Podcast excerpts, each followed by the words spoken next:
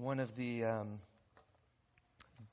defining moments of the American Civil Rights Movement was the Montgomery bus boycott, 1956.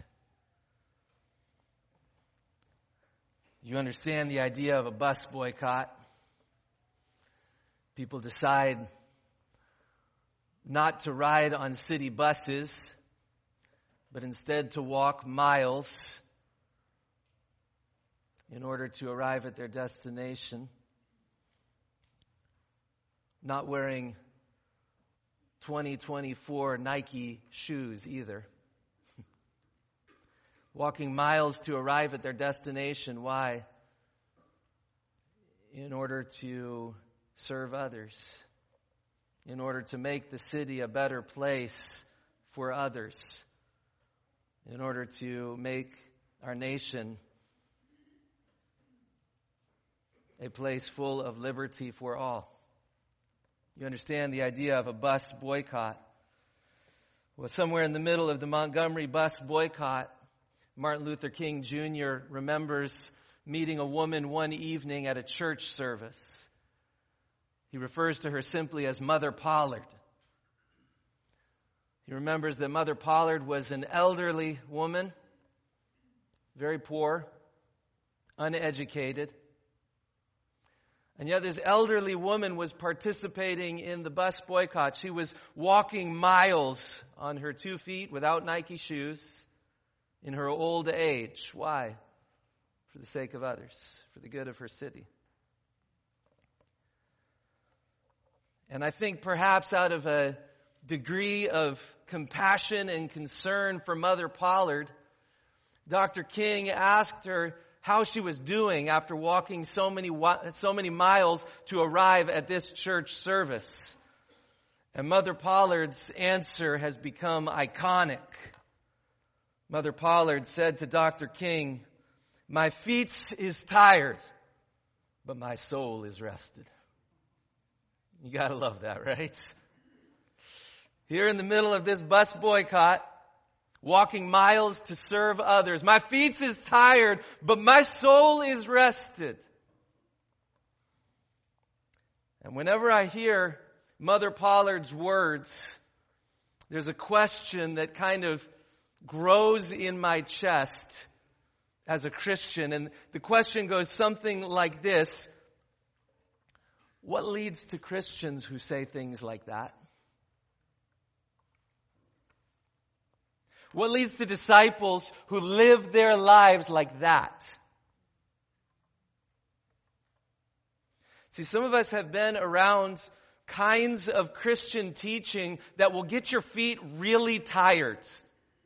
Like, you got to do this and this and this and this. And once you're done doing those things, then you need to do this and this and this and this. And once you're doing those things, if you want to be a really great Christian, you also got to do this and this and this and this. And there's a lot of tired feet, but not a lot of rest for the soul. You know what I'm talking about? Others of us, however, have been around kinds of Christian teaching that aim to soothe your soul, to make everything nice and sweet and syrupy and easy, as soothing as possible. And it might lead you to feel rested on a Sunday afternoon, but it's never really going to lead you to get your feet tired in the process of serving anybody else. And in the end, it might leave us a little empty inside, realizing that I've been told that it's all sweet and easy, but how come my life doesn't seem to line up with some of the things that Jesus seems to call me to? We might call these two approaches to Christianity Marine Corps Christianity and Lazy Boy Christianity. One approach to Christianity that leads us to be the few and the proud who say, I will never rest until the day I die. Marine Corps Christianity. Amen. We got the Navy and Marine thing going on over here. My apologies. I should have been more discerning.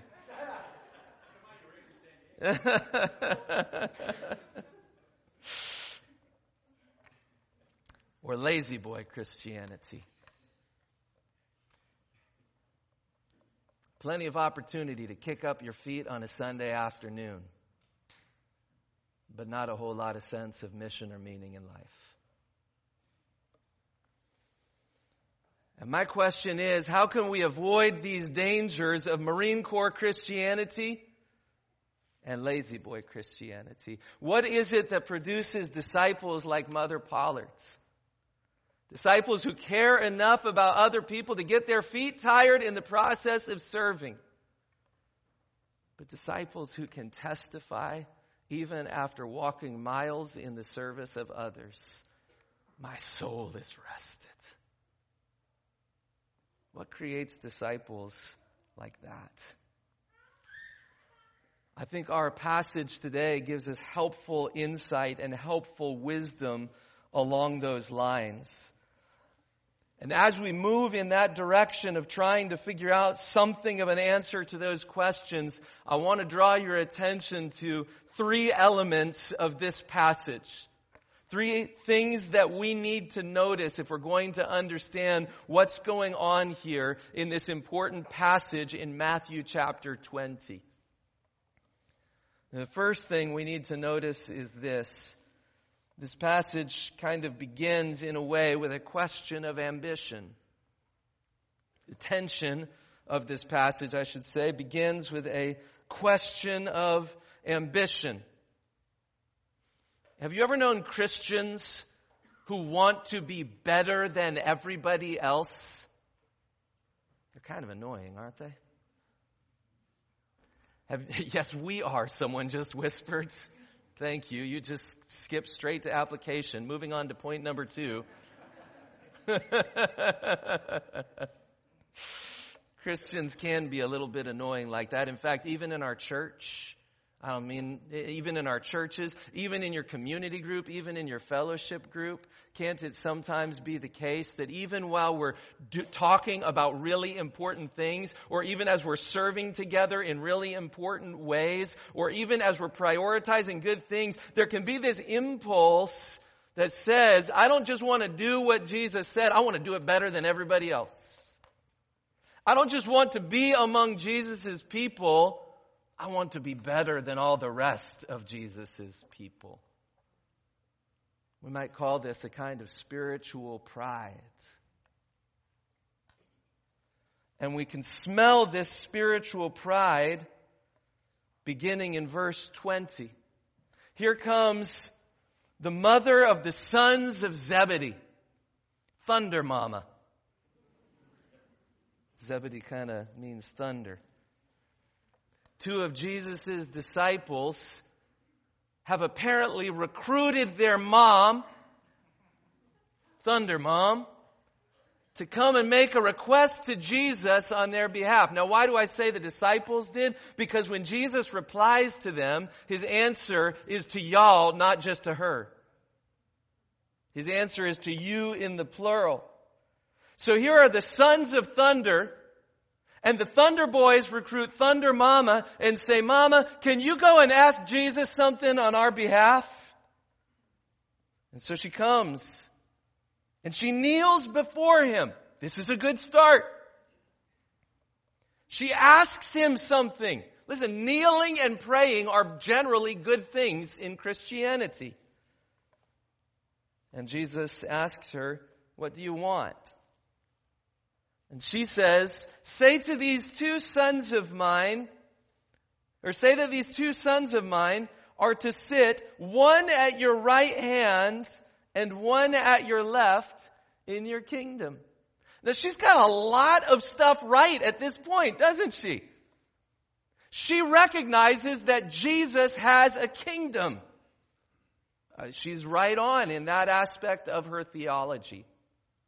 She recognizes that Jesus is the sort of person before whom she should bow. She's right on in her piety and worship. She brings her requests to Jesus. She's right on in her prayer. And yet, even with her right theology and her right piety and her right worship and her right praying, something is askew. I think she's understood something that Jesus says in the first few verses that Elise read. In verse 18, Jesus refers to himself as, quote, the Son of Man. Sometimes when we read the phrase Son of Man, we think Jesus is just pointing out, look, I'm a real human. But if we understand a little bit of the background to this title, from the Old Testament, from the Hebrew Bible, specifically from Daniel chapter 7, we realize that Jesus is claiming for himself a unique status that Daniel looked forward to when one like the Son of Man would be given all authority over all the nations of the planet. All the nations of the world will be ruled by one ruler in God's kingdom, according to Daniel, one who is described as the Son of Man. The great king of God's kingdom, we might say. And the Thunder Boys and Thunder Mama seem to pick up on this and say, aha, now we're getting to what we were really hoping for, power and glory. It's about time, Jesus. It's about time we get to this power and glory stuff. Ruling over all the nations, that's something I can sign up for. And by the way, Jesus, because our theology and our worship and our praying and our understanding of this whole lordship over the whole world thing is so accurate, we've got one little humble question for you. Can we sit at your right hand and your left hand? Can we rule with you in front of all the rest when we're there in glory? One little question, not so much to ask, is it? Except, despite all their good theology, despite all their piety, despite their accuracy in worship and prayer, what's wrong here? Spiritual pride. Something in here is off target significantly. And so Jesus answers them in verse 22, you do not know what you are asking, to sit at my right hand and my left hand in glory. Are you able to drink the cup that I am to drink? They said to him, we're able. Jesus, I imagine, Jesus smiles and nods and says to them in verse 23, well, there's some truth in that. You will drink my cup. But to sit at my right hand and my left hand, it's not mine to grant. It's for those for whom it has been prepared by my Father. But here's another plot twist. You see, it turns out that spiritual pride is not confined to the Thunder Boys and Thunder Mama.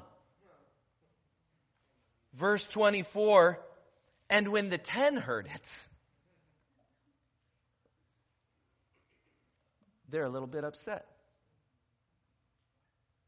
You see, they recognize, like we do as we read this, the Thunder Boys aren't just saying, isn't it great that all of us Christians have a seat at the table with the Lord in His kingdom? The other 10 disciples realize they're not just saying, isn't it great that we have a seat at the wedding feast? They realize that the Thunder Boys are asking, Jesus, between you and me, aren't we the ones who are ahead of all the rest? The other disciples realize that the Thunder Boys are saying, Jesus, let's keep this just between us. But all those other clowns, I'm glad they're going to make it into the kingdom. But don't we deserve the seats of honor? Above and beyond and ahead of everybody else? The other 10 are indignant. They're indignant perhaps at the audacity of the Thunder Boys and their mama. And they're indignant perhaps because they didn't think to ask first.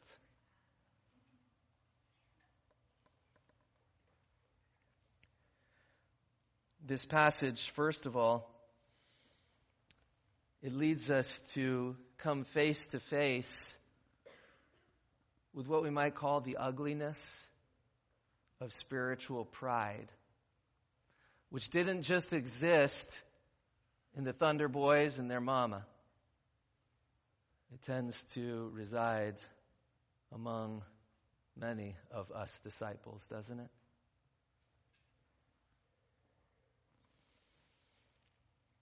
In their indignation, the ten sound kind of grumpy.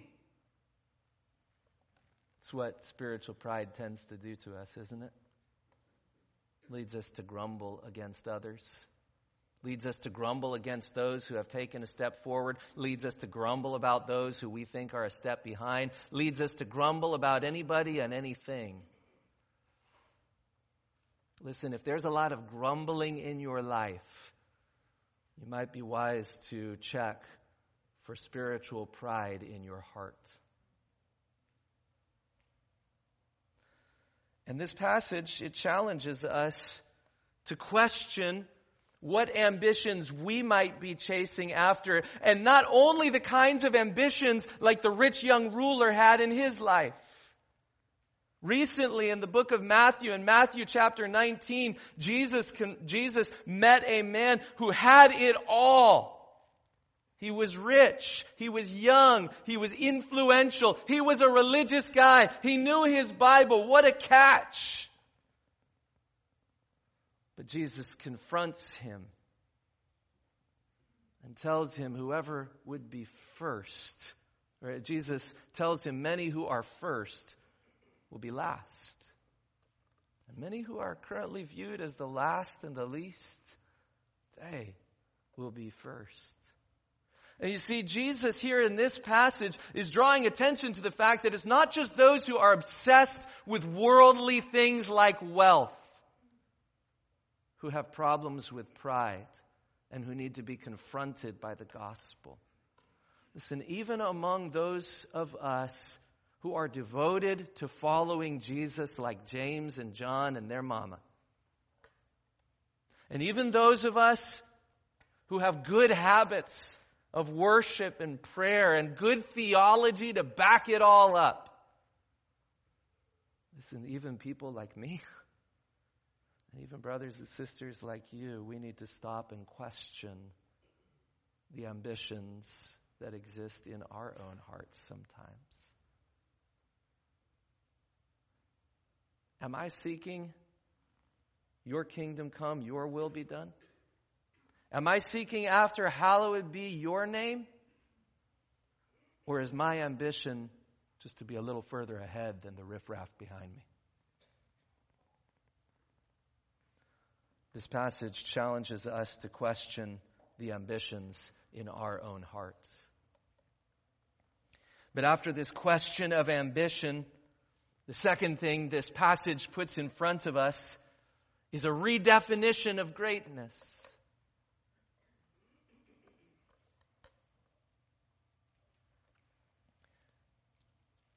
It begins in verse 25.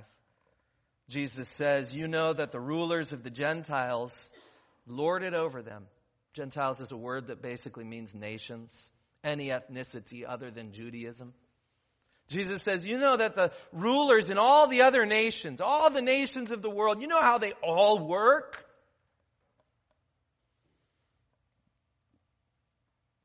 They take authority and they use it over people." You get that idea, right? Lording it over. Jesus says, "You know how rulers work in all the other nations of the world? Their great ones exercise authority over them." He's highlighting a problem that exists in our world. A problem that we've all encountered one way or another. The problem is that responsibility is too easily twisted into oppression. Authority too easily becomes an opportunity to crush others. Leadership too easily turns into a way for me to boost my own ego, to elevate myself just at least a little bit higher than the others. You know how the rulers of all the nations of the world do it. They take their leadership responsibilities as reason to be over others. But Jesus says, not so among you.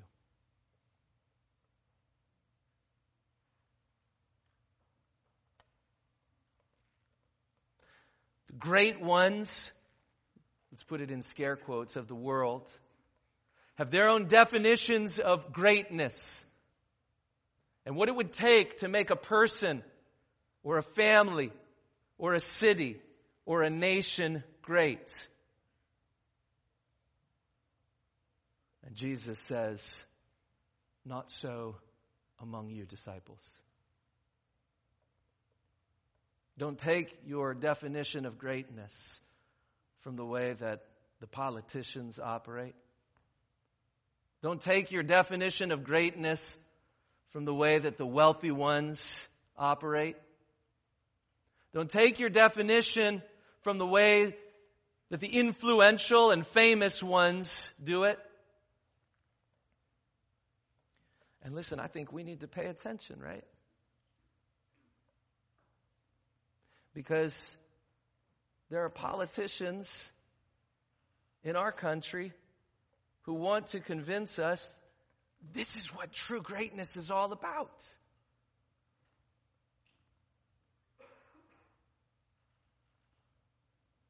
Such politicians exist in the Democratic Party and the Republican Party, and among independents, and whoever your group is that you think has got it all put together. There are political leaders in our nation who want to convince you this is what true greatness really looks like. Jesus says, not so among you.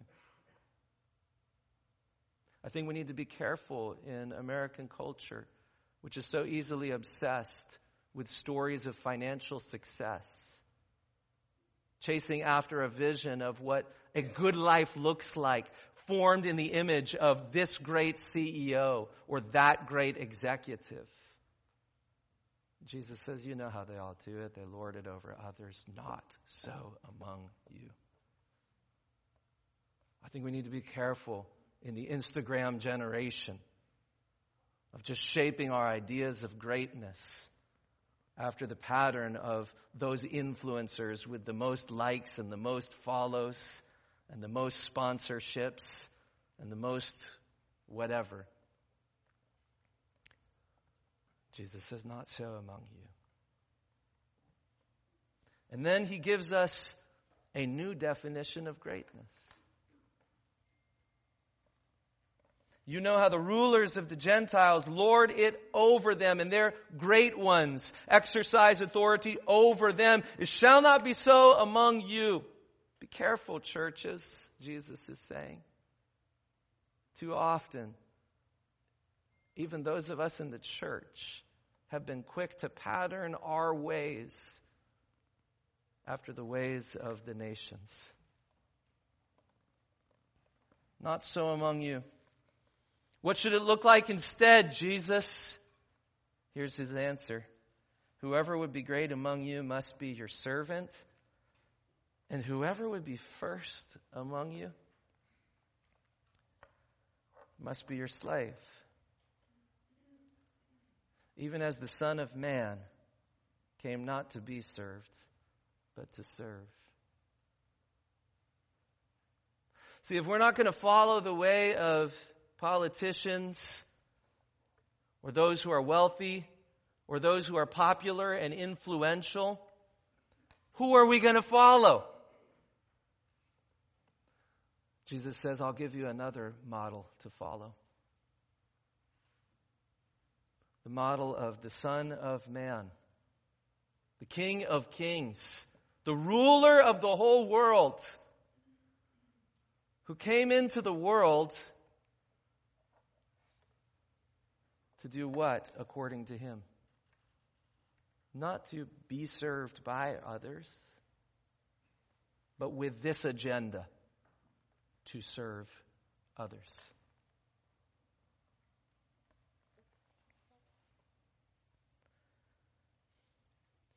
This past week, I got a message that a dear older friend of mine passed away. For I think about 5 years, I used to go over to a friend's house in Wheaton, Mr. Carlson. He tutored me in Greek. He had taught Greek at Wheaton College when he was younger. His mind was still sharp as a razor, even in his 80s. So every Thursday morning, I would travel over to his house, and I would knock on the door, and I would come inside, and I would be treated with utmost love and hospitality and kindness and warmth as I was welcomed by Mr. and Mrs. Carlson into their home. Week after week, I showed up, and there's tea on the table waiting for me. There's a seat already set there. There are smiles on their faces to welcome me in. Somewhere along the way, Mrs. Carlson's back was getting worse and worse in her 80s. She was barely able to get up out of her chair and move around. I started to realize what a sacrifice it had been for her to have tea prepared for me on the table every morning when I showed up. One day I came over and I sat in the chair beside her where she was sitting, writing something furiously on a piece of paper in front of her. And I asked her about her back. It's getting worse and worse. Got another story about her back, which I'll tell you another time perhaps. Her back's getting worse. She's in a lot of pain. She can barely move around. It's a woman who spent her whole life serving others, on the mission field in Ecuador, on the mission field in Hong Kong. She spent her whole life serving other people, and now she can barely move. She's stuck in a little chair by a window in a little tiny old house in Wheaton. And I'm asking her how she's doing. I just care about her back. I just care about her. And she shows me with great joy on her face the letter that she's been writing. She tells me, the Lord doesn't have me in Ecuador right now. The Lord doesn't have me in Hong Kong. The Lord has me here in Wheaton. But at the moment, the Lord hasn't given me the ability to move around much. So it feels like there's not much I can do for other people. But then I found out I can write letters to men who are in prison. So while I'm here in my chair, I write letters to men who are in prison, and I tell them about Jesus. Blown away by the example of Mrs. Carlson. She spends her life serving in such a way that when she can't even get up and move around anymore, she's looking for ways to sit in her chair for the sake of others, to serve others even while she's sitting in her chair in her living room in her 80s. And of course, the point of that story is not to say that if you want to live your life with greatness, you need to move to Ecuador or Hong Kong. It's not to say that if you want to live your life with greatness, you need to write letters to people who are in prison. But I think you see what Mrs. Carlson is modeling, right? She's not just living for herself. And she's got no sense of status, propping herself up over other people. If she's got a pen and paper and time to write a letter to men who are forgotten in prison, by golly, she's going to do that to serve others for the glory of God. And I ask you, what does it look like for you to live a life devoted to this kind of definition of greatness? What does it look like for you maybe to tire out your feet like Mrs. Pollard, getting up and moving and doing something that might leave you a little bit tired at the end of the day? What does it look like to use your feet? Or if your feet aren't functioning so well, what does it look like for you to sit in a chair in your living room and serve others while you're there? What does it look like to live our lives serving others and not simply serving ourselves and our own interests? Maybe let me put it more simply for you. What does it look like for you to live your life in service of others, following Jesus' redefinition of greatness, not living to be served, but to serve? What does that mean for you? Last week, Michael brought up the category of kingdom, what do we call these? Kingdom resolutions. Some of you have made New Year's resolutions and already broken them. What if we made some kingdom resolutions that are worth sticking with for a few years or a few decades? Slowly plodding along for the good of others and the glory of God. What are some kingdom resolutions that you might make so that your life can actually be lived not just for you, but for the sake of serving others? Many of you are already doing this, and you don't need to add something to your plate. But I wonder if lazy boy Christianity has been a bit of a temptation for some of us. If we might need to pause in front of these words of Jesus, where he redefines greatness, not as being served, but as serving others. I wonder if we need to pause in front of these words of Jesus and just say, I'm not doing lazy boy Christianity anymore. My schedule this year needs to look a little different than it did last year. I need to make some commitments this year that I didn't make last year to serve other people. I need to start praying and asking the Lord to open up an opportunity, maybe as simple as writing letters to men in prison. I need to start asking the Lord and talking to brothers and sisters in Christ, what would it look like for me with the time and opportunities and gifts that I have? How can I actually go and serve other people? Maybe for a few, it will look like mentoring a woman over at Life Spring here in Aurora, or mentoring a man in need of a mentor over at Wayside here in Aurora. Maybe for some of you, it will look like becoming a friendship partner for brothers and sisters in Christ, or for neighbors who do not know Christ, who are moving here from around the world, from dangerous backgrounds, and arriving here in our area as refugees, and who need friends to just help them with simple things like buying groceries and figuring out the difference between a bill and junk mail in the United States. It's hard for some of us, right?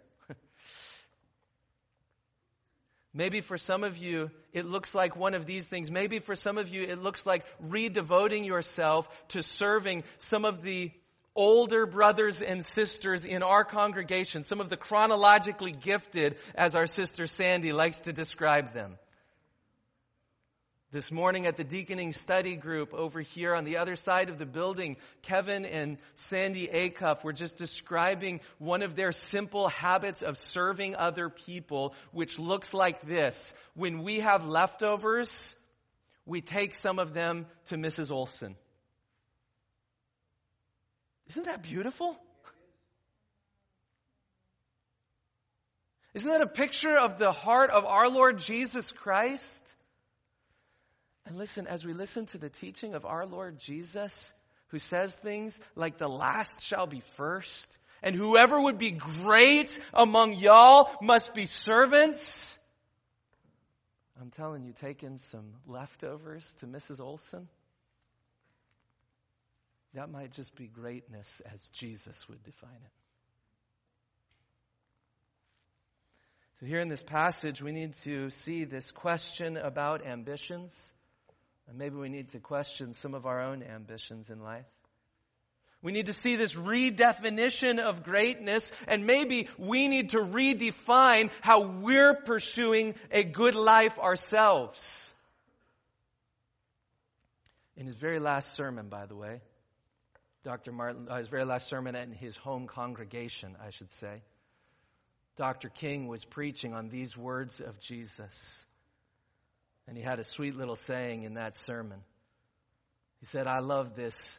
He called it a new definition of greatness. I love this new definition of greatness because it means, and here's the quote, it means everybody can be great because everybody can serve. You get that idea? In the kingdom of God, anybody could be great because you know what? Anybody could serve. I wonder if some of us need to step away from the comforts of lazy boy Christianity and start moving our feet toward a Mrs. Olson or toward Life Spring or toward Wayside once in a while, toward some friends who just moved here from another place, toward a brother or sister in need, toward a family with little kids that are feeling just absolutely overwhelmed by everything going on, toward a friend who's feeling down. I wonder if some of us need to hear a new definition of greatness, and we need to not just say, well, that's nice that Jesus said something like that, but we need to redefine greatness and the pursuit of greatness in our own lives by making some adjustments in our calendar. Maybe even beginning this week. We need to question our ambitions. We need to redefine greatness. But there's a third thing in this passage, a final thing that we need to notice, something that is too often overlooked in this passage. Not only does this passage introduce us to a question of ambition and a redefinition of greatness, this passage also puts in front of us a ransom for many. This passage is elegantly bookended by an astonishing revelation from Jesus Christ. At the beginning of this passage that Elise read a few minutes ago, Jesus refers to himself as the Son of Man, the great King of God's kingdom. But then, what does he say about the great King of God's kingdom?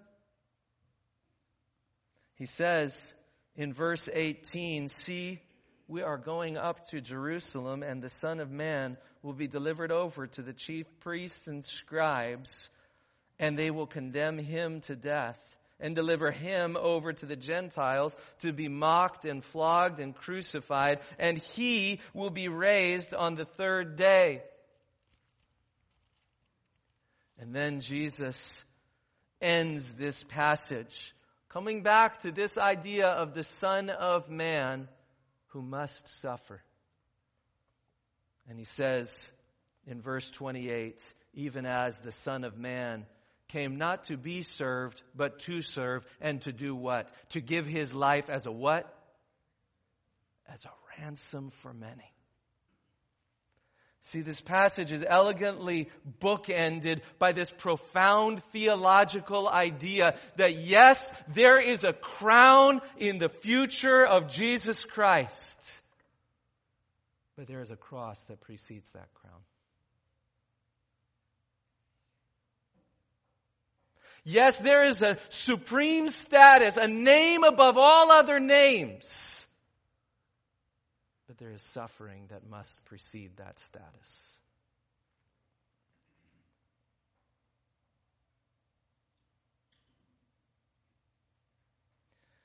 Jesus Christ makes crystal clear that while he intends for his life to be an example, let me pause there for 1 second and say, he does intend for his life to be a pattern for us. It's exactly what he's saying. Whoever would be great among you must be your servant. But while he thinks his life should be an example for his followers, Jesus Christ is crystal clear. He came to be much more than an example. He came to be a ransom for many.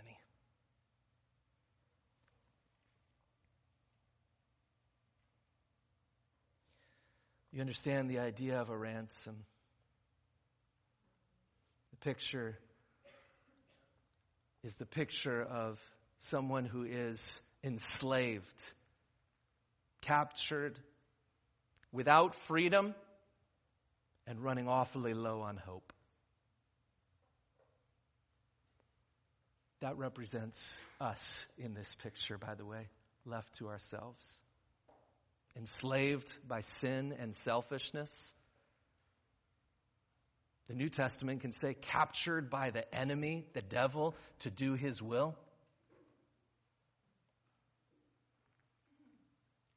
And running awfully low on hope. I've been there. I don't know about you.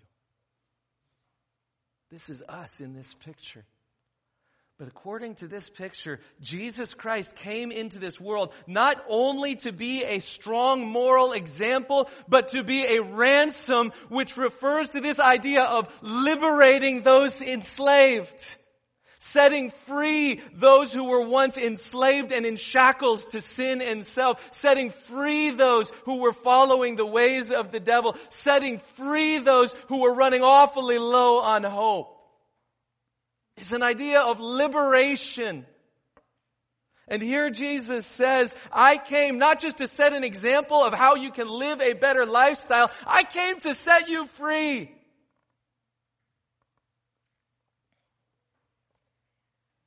That's what that idea for signifies. In the idea of a ransom for many. It's not only that that ransom is good for us. Suggests that he is a ransom given in place of us. Given as our substitutes. Explaining further why the Son of Man must go to Jerusalem and suffer many things and die on a cross. Why did he have to do that? Not simply to set an example for us of how we can do moral good in the face of suffering, but to set us free by dying in our place, by being a ransom for me and you and us and many across the ages and around the globe.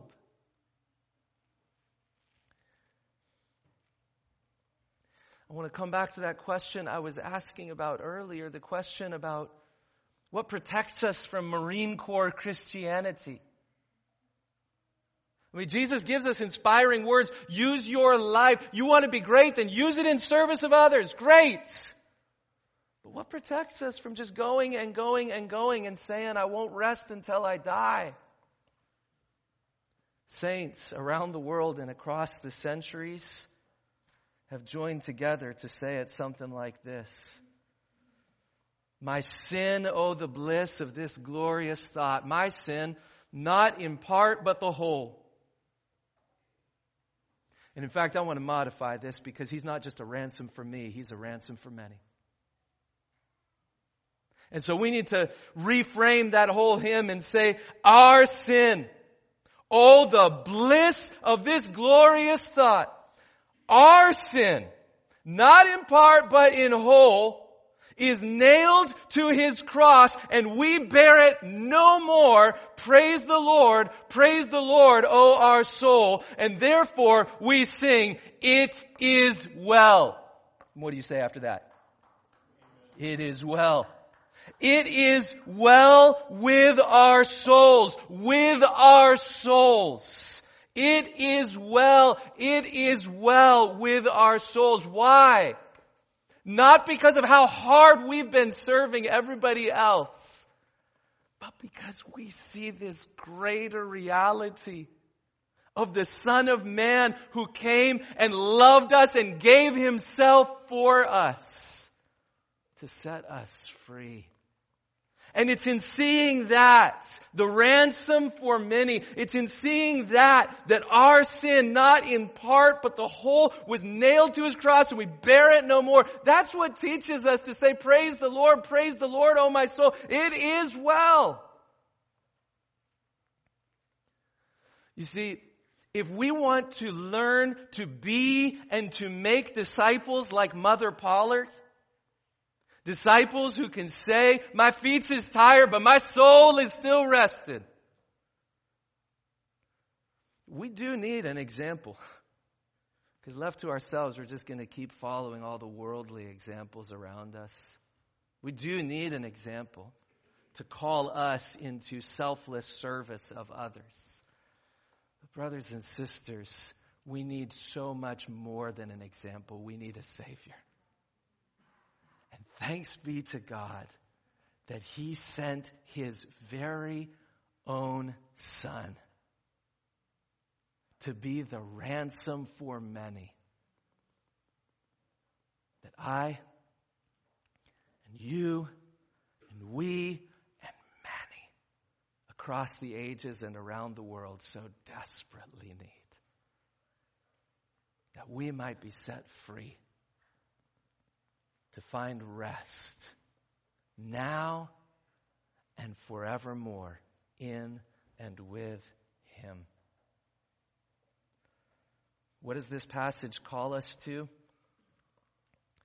I'll let Jesus have the last word. Whoever would be great among us must be a servant.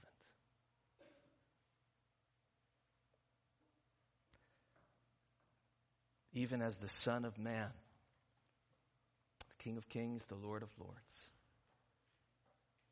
came not to be served, but to serve.